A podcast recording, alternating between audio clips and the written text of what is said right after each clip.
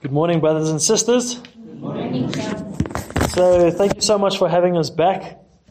Um, we obviously were invited back because we didn't misbehave all too much. So, it's really great to be back here. We, we really enjoy spending time with you. I'm uh, trying the, the technological thing again. I want to save paper, so I'm trying my tablet. So, let's see how it goes. I think I've just got to get to the front, to the first page. But thanks again for having Kelly and I back. We really appreciate it. Thank you, Gail. Thanks to Pete. It gives Pete a break. He said that you guys give him a lot of uphill, so he really needs a rest. Is it true? See, I knew it. So thanks very much for having us back. We spent time the last time in Romans, if you can remember. But I know you've been spending a whole lot of time in Romans, and you finished the book of Romans. And it's a beautiful book of theological doctrine and practice. And if I'm not mistaken, last week you spent a bit of time in prayer, Gail, and which must have been a real blessing together just to, to worship the Lord and just to lift other people up. But today, because I study at SATS, so I'm a second year st- student at the South African Theological Seminary, which means that Titus 2 is part of the subject that we're doing, and that's homiletics. So, homiletics is the art of preaching. That's, in layman's terms, what it means. So, I've had to choose this passage, and I knew that you just came off of Romans 16 and 15, which tells a church how to behave. So, it's really difficult for me to tie this in today, but I had an idea of relating it to the seven churches in Revelation, but time obviously won't afford me that. It's a bit of a long time. So, what I've done is I've tied it to the signs of the times, and I I did spend time in prayer, so don't think I did this by myself. It's only the Lord that could have helped me because I was really confused at a time. But it's on the signs of the times. So they lie on the table side by side the Holy Bible and the TV guide. One is well worn, but cherished with pride, not the Bible, but the TV guide. One is used daily to help folks decide, not the Bible, it's the TV guide. As the pages are turned, what shall they see? Oh, what does it matter? Turn on the TV. Then confusion reigns. They can't all agree on what they shall watch on the old TV. So they open the book in which they confide no, not the Bible. It's the TV guide. The Word of God is seldom read. Maybe a verse, ever they fall into bed. Exhausted and sleepy and tired as can be, not from reading the Bible, from watching TV. So then back to the table, side by side, lay the Holy Bible and the TV guide. No time for prayer, no time for the word. The plan of salvation is seldom heard. But forgiveness of sin, so full and free, is found in the Bible, not on TV. Let's pray and ask the Lord to guide us as we go into the scripture today. Heavenly Father, God Almighty, thank you so much for bringing us together. Thank you for the worship. We could sing, we could glorify you, Lord. It's just an honor and a privilege to be with people that are in the body of Christ. Lord, today we've got a message on how the church is to behave, the sound qualities of a church, but what we're going to tie in, Lord, is the great apostasy, as Paul wrote in 1 Timothy 4. So be with us, Lord. Please protect us and guide us. Any preconceived ideas we have, Lord, may we leave them at the door. And in Jesus' name we want to learn. Thank you, Lord. Amen. So, leading up to Titus 2, verse 1 to 10, we, we see Paul writes to Titus and he's giving him exhortations on how to appoint elders within the body. Just a, a nice background for you so that you know what's happening, so that I don't just throw you into the deep end and you leave not understanding what happened. Also, he lists between 17 and 18 characteristics that an elder is supposed to have. But then he goes on to show Titus that there are false teachers. There are those that are insubordinate, in other words, those that will not obey the authority of God. There are idle talkers and deceivers, those that were of the circumcision. They were known as Judaizers, and what they were doing is they were saying, You can be a Christian, but you have to adhere to the law. You still have to go back to the law. And they misunderstood completely the sacrifice of the Lord Jesus. The other false doctrines were obviously just taught for dishonest gain. In those days, people were on the street corners in every area where they could be to teach whatever they thought was applicable to the lives of the people. There was even a 6th century BC poet by the name of Epimenides. You'll see it in your scripture in 1 Titus, and he quotes the Cretans exactly where Titus is based. He says they are evil, evil beasts, liars, and gluttons. So Paul's uh, thrown Titus into the deep end here. And that brings us to the Titus passage in Titus 2 that Hilton read. Thank you, Hilton. The church is exhorted to live and speak the things for sound doctrine. I can promise you it's not the first time you're going to hear sound doctrine today. I'm going to mention it about another thousand times. But it's really, really important. Paul lists five categories of people here. He lists older women, younger women, older men, younger men, as you saw, and slaves or bondservants.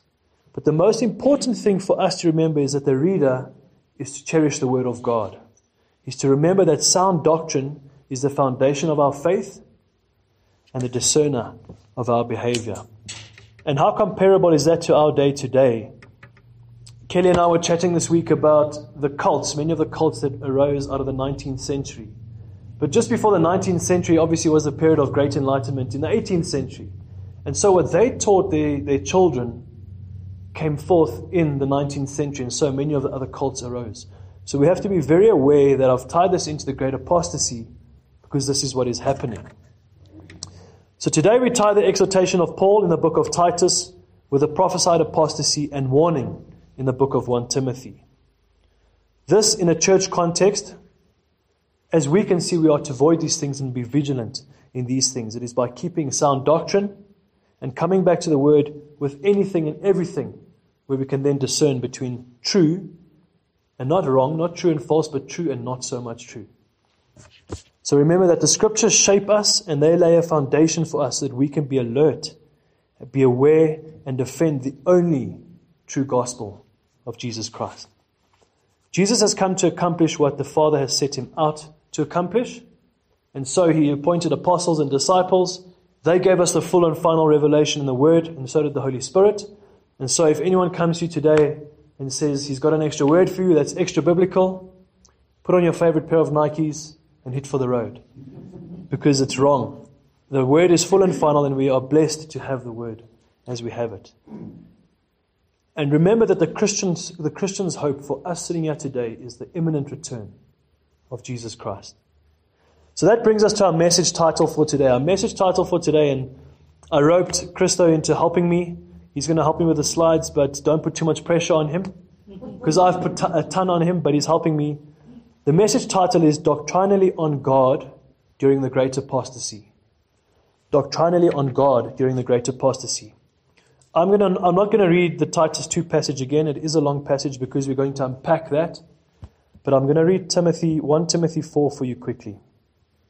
Just verses 1 to 3.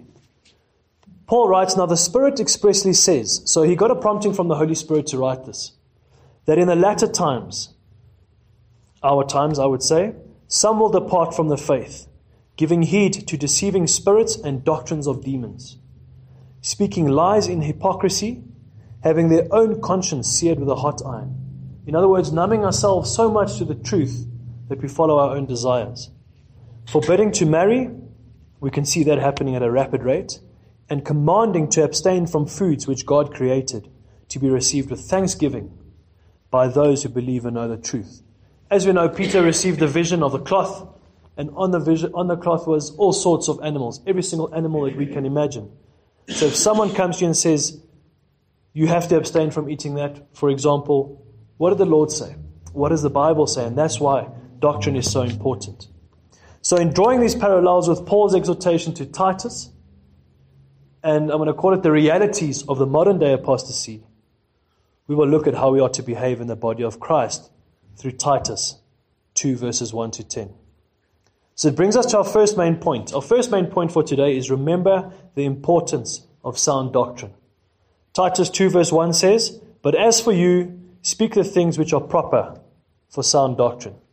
So, what Paul is saying to Titus here, he's obviously speaking to Titus because Titus has been placed in Crete, and he's saying, But as for you, Titus, you have to speak the things which are for sound doctrine. And that's for me standing here, it's for Pete, it's for anyone where we go and we can test what the pastor or the preacher is saying against the Word of God. And it's a stern exhortation by Paul. He's just told Titus about all the false teachers And now he's saying, don't worry about the legalism of those people. Don't worry about the fables they're telling every person. You be that example in the faith of sound doctrine. Paul's saying, I taught you those things. So take those things on board and teach them to others. And the first one, the first scripture that came to mind when I was spending time in preparation was 2 Timothy 4, verse 2. And it's a massive exhortation to Timothy. He says, Preach the word with an exclamation mark. Be ready in season and out of season. And Ray was talking about seasons earlier. We must always be ready to preach the word. No matter what confronts us as pastors and teachers, always be ready to preach the word. Convince. The word is used to convince others. The word is used to rebuke those within the body. And it's used to exhort. In other words, encourage all of us with long suffering and teaching. And the second thing that Paul puts here, and remember that he's calling Titus to not only think right, but to live right. So we can't apply the word to our minds and say, okay, I know what the Lord wants me to do, but I'm still going to live this way. And that's what he's saying to Titus. The Bible is very clear on, on how we are to live holy living. And in Romans 12, verse 1 to 2, you would have obviously spent time in this passage, but I love this passage. Paul says, I beseech you, therefore, brethren, by the mercies of God, present your body as a living sacrifice. So every day, present your body a living sacrifice, holy and acceptable to God. Why? Because that is our reasonable service. Do not be conformed to the patterns of this world. That's the second way we are to live. Do not conform to the world, but be transformed by the renewing of your mind, that you may be able to test and approve what is that perfect and pleasing will of God. So that's really important. As an example, I came out of hospital three and three and a half years ago, and so I met the Lord in hospital. For those of you that don't know, I didn't know Jesus before I had my accident. And so, praise his name that I came to, to faith in him. But what happened is, I did not still know about church. And I came to church. We, were go, we started going to church quite often, Kelly and I, but I was there for ticking a box. Do you understand what I'm saying? It, was, it felt more of a duty than anything else. And then I knew in, st- in starting to spend time in sound doctrine in Scripture, I was given a study Bible. And that then demanded that I transform my lifestyle. That's what the Word of God does. It demands a transformed lifestyle. So ticking that box is not how we ought to live. In other words, we're supposed to live not conforming to this world, but transformed by the renewing of our mind. And that helped me realize the power of the Word. The power of the Word is amazing. It's tested over centuries. How many scholars have tried to disprove the Bible in its original manuscripts? They cannot do it. There's too much proof there's too much evidence, there's too much everything for us to say, well, listen, we have to put the word of God aside and live according to our own desires. And that's my encouragement to us today is to spend time in doctrine, to spend time in sound doctrine, listening to sound teachers. Be careful of the mega churches and these people that punt different types of uh, gospels, prosperity gospels, health and wealth gospels.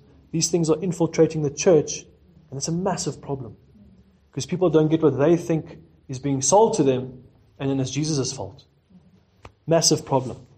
So that's my encouragement. Don't be swayed by false teachers and false doctrines. Jesus himself said in Matthew 7:15, "Beware of false prophets who come to you in sheep's clothing, but on the inside they are as ravenous wolves." Trust the word of God. That's my exhortation to us today.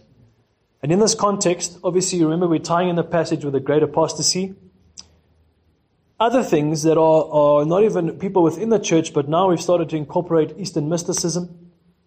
Things like the New Age movement. I don't know if many of you know what the New Age movement is, but it's coming into Christianity thick and fast. Um, reincarnation, for example, crystals, repeating mantras, yoga is even infiltrating the church. And all it's doing is it's, it's focusing on self. But we're taught to pick up our cross and follow Him. That's what Jesus teaches us. Buddhism, pantheism, I can keep you guys busy here for a long time. But the exhortation is that even the works based faiths are saying to you, do X and you'll, you might get into heaven. God did everything for us. He gave Jesus Christ, His only begotten Son, for you and I. And that's, that is amazing. I just, I sometimes still battle to understand it, but it's a gift, and God loves us that much. So when we continue in sound doctrine, the Holy Spirit, A, guides us into the all truth, as Jesus said, and B, he guides us into living a godly and Christian lifestyle. Why doctrine, we may ask. In James 1.21, James tells us. And by the way, James was the brother of Jesus. Half brother, and he only believed in Jesus after the resurrection. So he was, he was convinced by, by the Lord to write this. He says, Therefore, lay aside all filthiness and overflow of wickedness. So, in that context, everything that's infiltrating the church or what's keeping us away from the Lord Jesus. Here he says, And receive the meekness of the implanted word. In other words, be resigned to accept the word of God, because that word is able to save your souls. So it's really important. The, the implanted word in some contexts, in some uh, manuscripts, is trans, translated the inborn word. And remember, I know the Presbyterian background is not as charismatic as other people. And when we use the term born again, everyone's like, oh no, these are the happy clappies and things like that. But what we have to understand is that the Lord Jesus was speaking to Nicodemus in John chapter 3. And he said, Nicodemus, you're the ruler of all these people. You're teaching them all the things, but you do not know that you have to be born again. You've been born of water. Every single one of us have been born of water. But we have to be born of the Spirit to enter the kingdom of heaven because we have to rely on His work in us to bring us into the arms of the Father. And so, those that have repented of their sin, obviously, and of, of not originally coming, we all came from, came from a sinful lifestyle, if I can put it that way. We all have to understand that we are sinners. But once we repent and we ask God to forgive us of our sin, and we confess with our mouths the Lord Jesus, then the Bible says we will be saved. And I think that's so reassuring. And it's really freeing. So those that are born again by the Spirit of God are regenerated by the Spirit because He transforms us, He sanctifies us, and most importantly, He points us to sound doctrine. Sound doctrine is the foundation of our faith.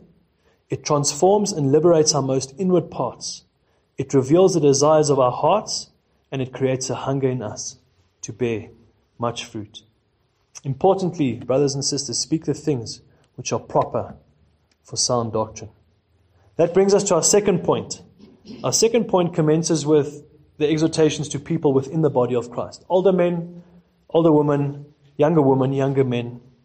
And what the second point is, is sound doctrine equips sound men. So Paul says in verse 2 that the older men be sober, reverent, temperate, sound in faith, in love, and in patience. So remember, everything I say today, we, we have to look at it from a, a manly perspective, if I can put it that way, and the exhortations of the woman, and see where we can maybe better ourselves in our faith. So the men are to be sober. In other words, they're not to be given over to wine, and they have to be careful in conduct. And the translation is actually not to be given to much wine.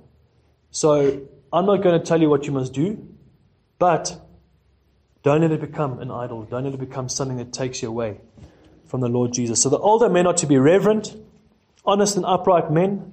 They're to be temperate, in other words, of sound mind, sane, self controlled, and trust the washing of the word.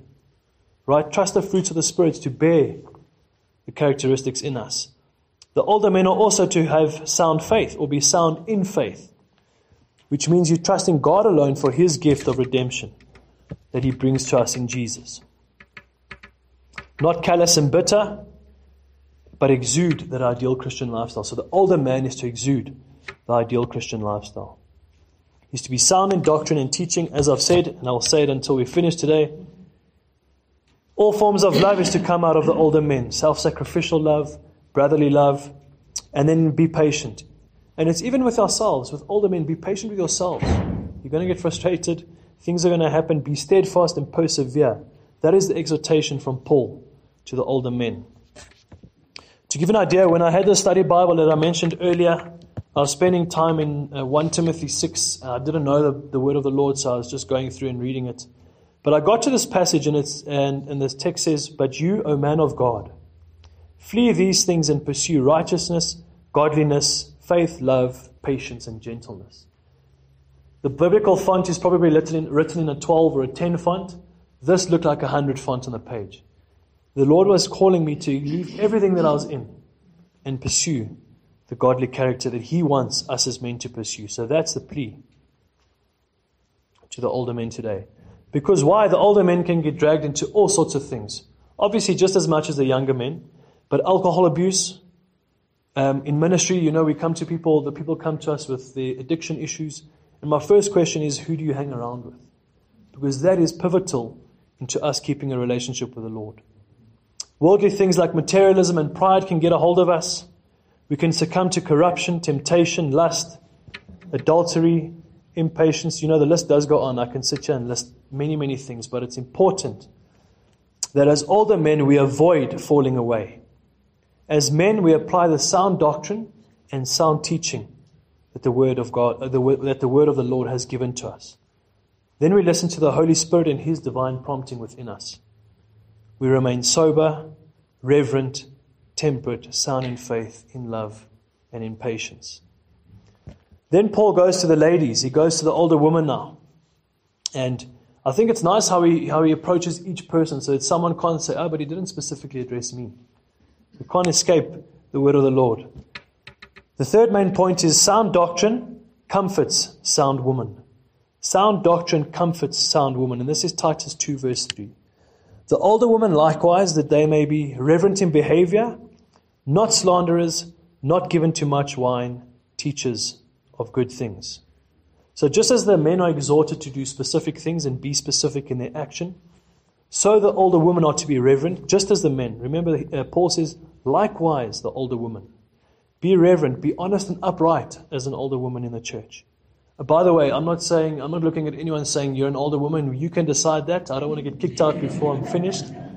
But we know that the, that the Lord is, is saying something to us here. We're not to be distracted as older women with ungodly matters, things that waste our time, um, possible vain appearances, things like that. Don't be a slanderer. We had an instance last week at one of the other churches that we attend where um, a lady was bringing in a, a false word among people. And so they asked her 10 times, 15 times to stop, and they, they wanted to meet with her and did meet with her many times.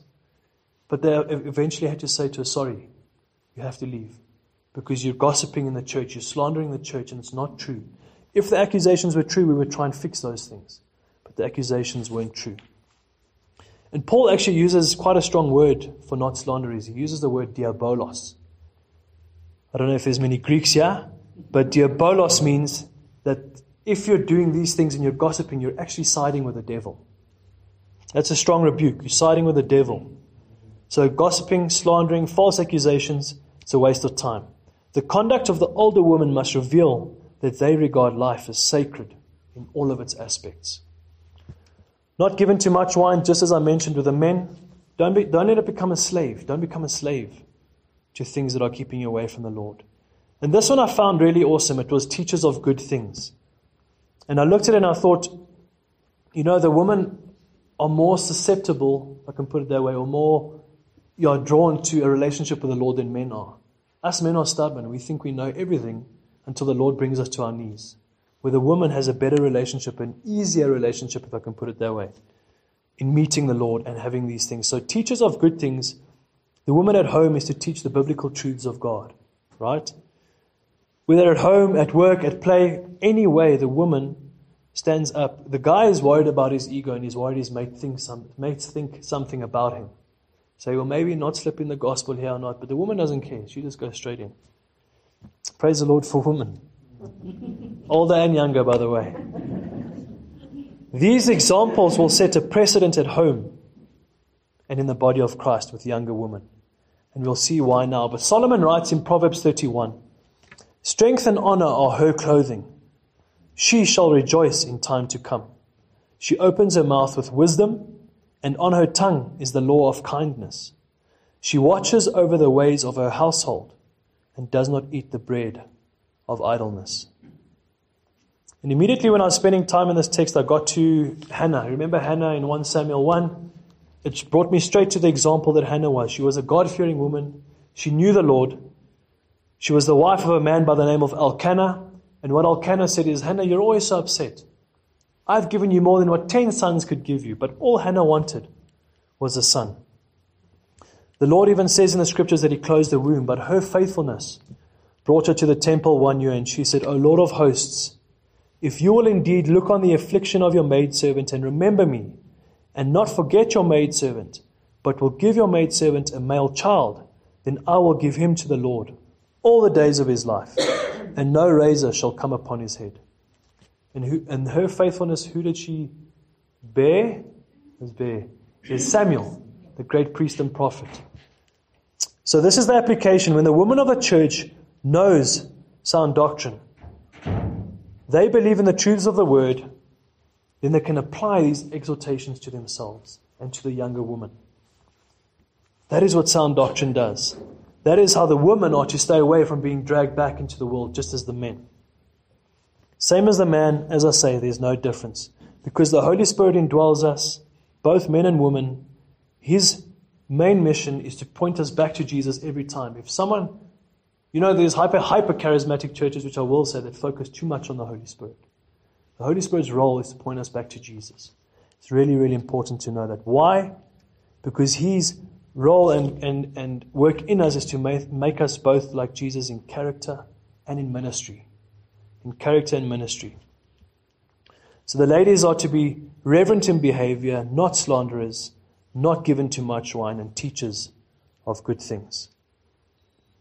Now we're getting to the younger people that Paul is now confronting, and one of these is Titus, because remember, Titus was put there as a youngster. So was Timothy in his area. So this is what Paul is saying. And our fourth main point is sound doctrine transforms young men and women. Sound doctrine transforms young men and women. Older women admonish the young women to love their husbands, to love their children, to be discreet, chaste, homemakers, good, obedient to their own husbands, that the word of God may not be blasphemed. So we've got two camps of people here young women, young men. And the admonishment here is that the younger women are to be taught by the older woman. They are to know the way of the Lord, the will of the Lord, and they are to know all these things so that the younger woman can adopt these truths and apply them to their own context.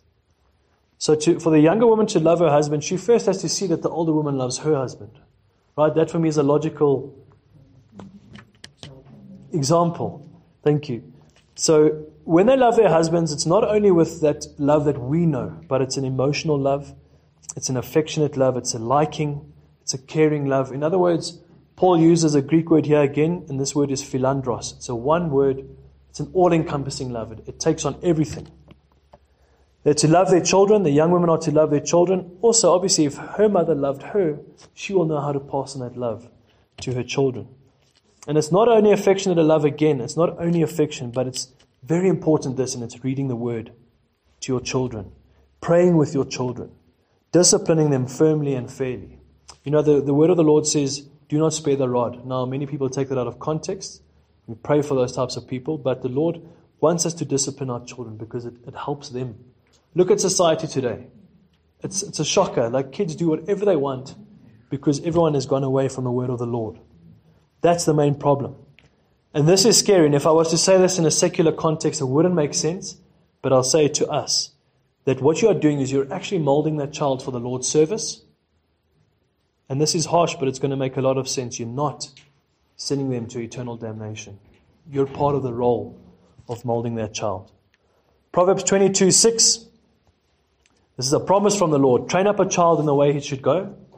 We all know the rest. And when he is old, he will not depart from it. That's a promise. So the younger women too are to be discreet. Same as the older woman, older men, sound mind, sensible, because they do you cannot you have to be very careful of being dragged out of the church and back into the world. They are to be chaste, in other words, faithful to husbands, avoiding impurities in thought, avoiding impurities in words and actions. Be sacred, be pure in the eyes of the Lord. To be homemakers. Now, today times have changed a little bit. As we know, in those days, the most of the women were, were at home unless they were single women. And so what Paul is saying here is to them, keep your home in order. But I think it can apply to today as well. I think it's, it's a role that the Lord has given the woman in and among the context of the divine order that He's placed upon us as men and women. But this is why, and I found this really amazing, is because her demeanor will glorify God. That's really important. Her demeanor will glorify God. If she has a, a friend coming that's maybe not a believer, he, will, he or she will look at her example and say, She's got something different. What is it that she has? She's got the Lord Jesus. That's the important thing. She's to be good, in other words, not self centered, but joyful, honorable, and hospitable, generous, as I said. Obedient to their own husbands. Now, this in a, in a, in a modern day sense again can get really out of hand, but as I say, the Lord has, the, has placed a divine order on the house. So rather than competing with a husband, Paul is saying, honor his calling on Jesus Christ or by Jesus Christ on his life. So, how much did Jesus Christ love his church? He gave himself for her. That's what the man is supposed to be doing. He's supposed to love his wife and family so much that he'll give himself for her. He'll die for her. That's what Paul is saying. Praise your husband, encourage him, exhort him to do the things of the Lord. Why? The last point, because the word of God may not be blasphemed. This is what the whole message is about today, is the sound doctrine, the word of God. To know that by obedience, the word gives us freedom not to be like the world, but to be those that are called and set apart for Almighty God's service. So recently I read a book. I don't know if you've read a book by the lady Anita Dittman. She, the book is called Trapped in Hitler's Hell. She was in the Holocaust. She was about uh, seven or eight, I think, when Hitler came into power. And she saw her two aunts being taken away from her and taken to gas chambers. Her dad was half German, uh, sorry, fully German. Her mom was Jewish, so she was, she was half and half. And so her dad left. Her dad decided he couldn't take the pressures of being seen as married to a Jewish woman and having Jewish children, or half Jewish children, so he left. So she grew up being hated, she was beaten, she was mocked, she was scourged. She, she almost even, I think she almost died. I can't remember the amount of times. It must have been five to ten times. But what was important and what I want to take out of the story for us is that the mother's influence on teaching her about Jesus changed her life. She knew that the Lord had a plan. And yes, she's one of a few that came through the concentration camps. We can say that. But she knew, even in the book, she said, Lord, you help us. We can only trust in you. And that's the example of an older woman to a younger woman, is to be that example in the Lord. That's the admonishment. Likewise, the younger men. Younger men don't think you're going to get away with anything. Christo. Um, the younger men are to be sober minded. Now, to be sober minded is to control ourselves.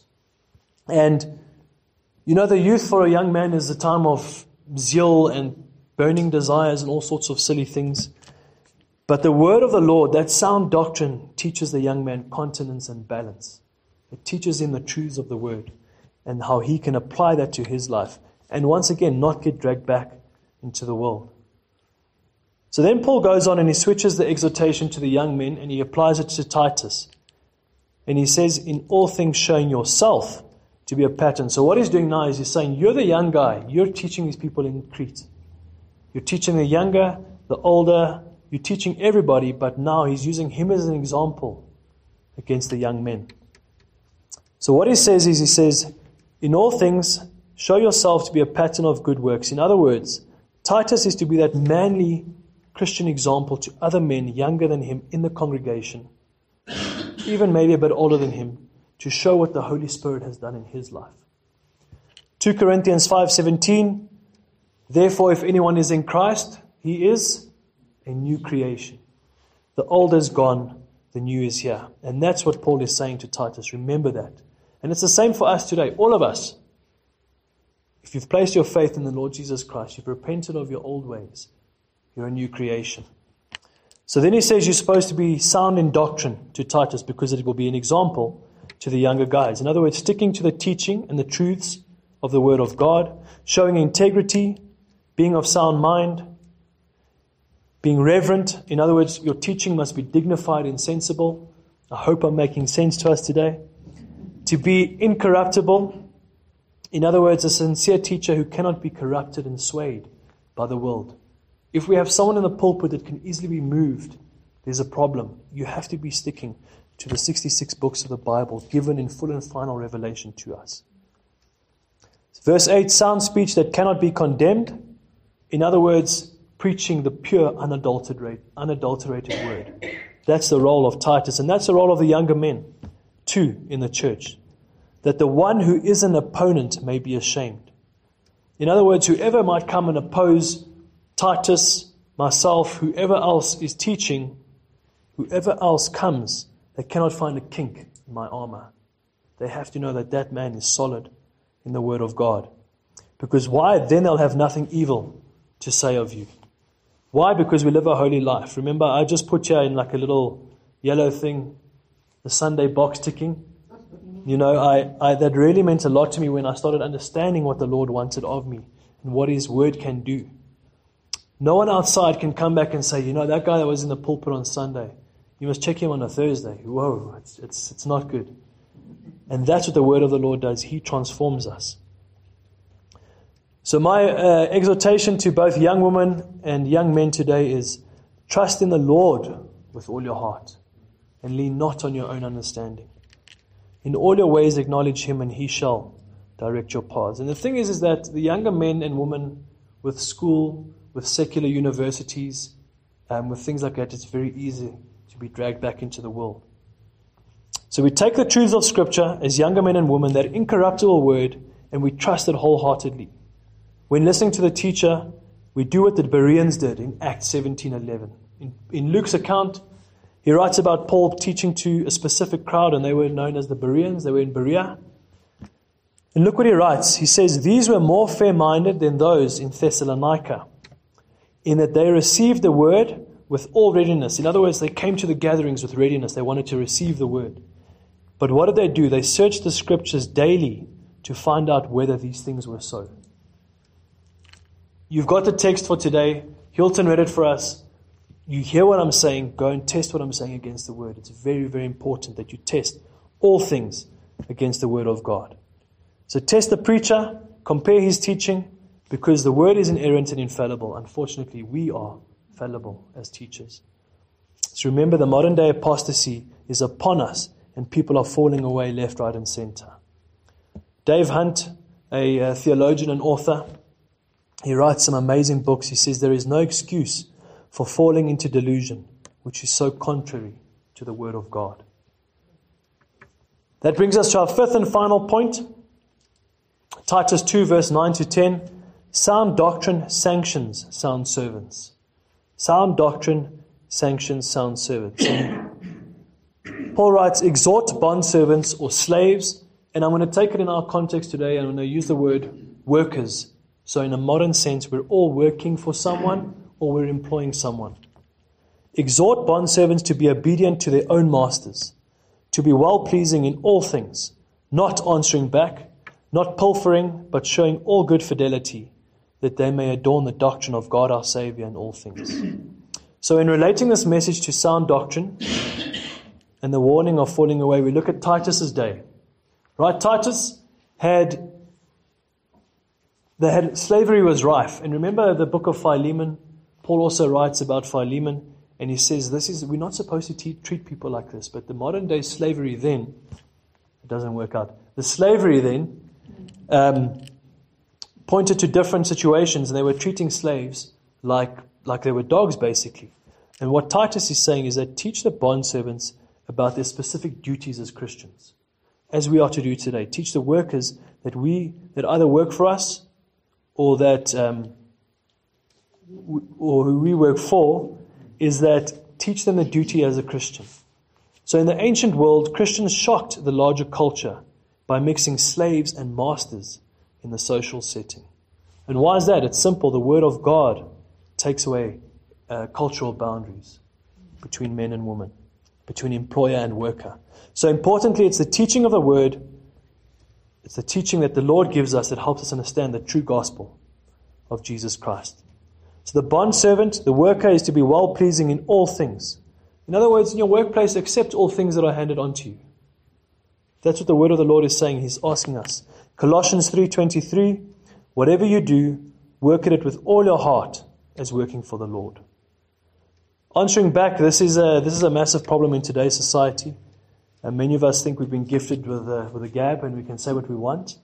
But in a Christian context, we don't answer back out of anger and frustration. Sure, if there's a dialogue and we're chatting to someone, of course we can answer back. That's a, that's a relational discussion. But never answer out of anger and frustration unless someone challenges your faith. If someone is saying something against the Lord Jesus Christ, you are allowed to stand up. Don't pilfer, in other words, don't steal. Show good fidelity, be faithful in character, one that is to be relied on. Be a person that people can rely on. Why? Because the sound doctrine, they may adorn the doctrine of God our Savior in all things. Other people will see that everything in our lives pertains to self doctrine, a sound doctrine, sorry. And the scripture reference I want to use there is Philippians 2, verse 5 to 8. Remember, Paul's writing about who Jesus is? And he says, Let this mind be in you, which is also in Christ Jesus, who being in the form of God, did not consider it robbery to be equal with God, but made himself of no reputation, and this is for the context, taking the form of a bondservant, coming in the likeness of men, and being found in appearance as a man, he humbled himself and became obedient to the point of death, even death on a cross. So if Jesus himself came from heaven, emptied himself of all his privileges, we too can take on those characteristics of being servants with each other and being servants in sound doctrine. No matter what industry you're in, no matter what church you're in, the Lord calls us to be different. He calls us to be on guard. He calls us not to be of this world. So, in looking at qualities of a sound church and guarding against the great apostasy, the church is exhorted to live for and speak the things for sound doctrine. The scriptures given are by the Holy Spirit, as we know, and He helps us, especially in times of uncertainty, in times of need, in times of challenging or challenges being put on us by different belief systems, we always go back to the Word. We always trust the Word because it is inerrant, it is infallible, it's been tested, and it's been proven. Remember the importance of sound doctrine. It equips sound men, it comforts sound women, it transforms young men and women, and it sanctions sound servants. The only way that you and I will be able to guard against false prophets, as, as one, Paul writes in 1 Timothy 4, false prophets deceiving spirits, doctrines of demons, speaking lies, and having our consciences seared with a hot iron is this Psalm 119, verse 105 Your word is a lamp to my feet and a light unto my path. In other words, the word, the word is the Lord Jesus. Remember John 1? In the beginning was the Word, and the Word was with God, and the Word was God. He was with God in the beginning. So the Lord Jesus is our foundation and the cornerstone of our faith. Remember that all things work together for the good to those who love God, to those who are called according to his purpose. Earlier I mentioned imminence and the, the Christian's hope. The Christian's hope in Titus 2, verse 13, just after these passages that we read, is that we are to look for the blessed hope and glorious appearing of our great God and Savior, Jesus Christ. Paul writes and he says, Jesus could appear in the twinkling of an eye. We don't know when he's coming back. He could come back before I finish this message. That would be amazing, but he could come back. He could come and fetch us now. And my question to you today is Are you ready? Do you know the Lord Jesus as your Savior? Do you have you responded to the truth in the gospel? Have you repented? And have you placed your faith in Him? And if you haven't, we echo these words in the prayer we'll say together is that the Lord Jesus has come to do a good work. He's come to do a final work for you and I. Let's pray. Most gracious God and Heavenly Father, thank you for this word, Lord. Thank you that you've taught us in your word how to guard against falling away from the Christian faith. Lord, each and every one of us go through different things on a daily basis, and there's a temptation of us being drawn away. But Lord, we stand steadfast in the word that you've given us. Your Holy Spirit lives within us. And Lord, He guides us into all truth. But may we be strong and persevere in our faith, that we may understand what you've called for us, Lord. And Lord, if there's someone here today who does not understand fully, who maybe has one leg in and one leg out, the gospel message is this that Christ died, was buried, and rose again according to the scriptures and that he appeared to Peter, he appeared to the disciples, and he appeared to over 500 people at once. They witnessed the glorious resurrection. Why do we need Jesus? It's because you are a holy God. You're a holy God, and no one can be around you unless they accept the sacrifice and gift that you've given us. So echo this prayer in your heart if you do not understand, but you be convicted by the Holy Spirit today to understand the message of the Lord. And it is simple Lord Jesus, I am a sinner. I come before you with an open heart and repent of not knowing that you are the great God and Savior, Jesus Christ. I ask you humbly to forgive me of my sin, and I ask you to lead me in a new life. Make me a new creation by your Holy Spirit, Lord. I pray for thanks for this fellowship. We pray for thanks for Mount Faith. We pray for thanks for the blessings. Even in times of adversity, we look to the skies for our redemption draws near. So in Jesus' name I thank you, Father. Blessed be your name. Amen.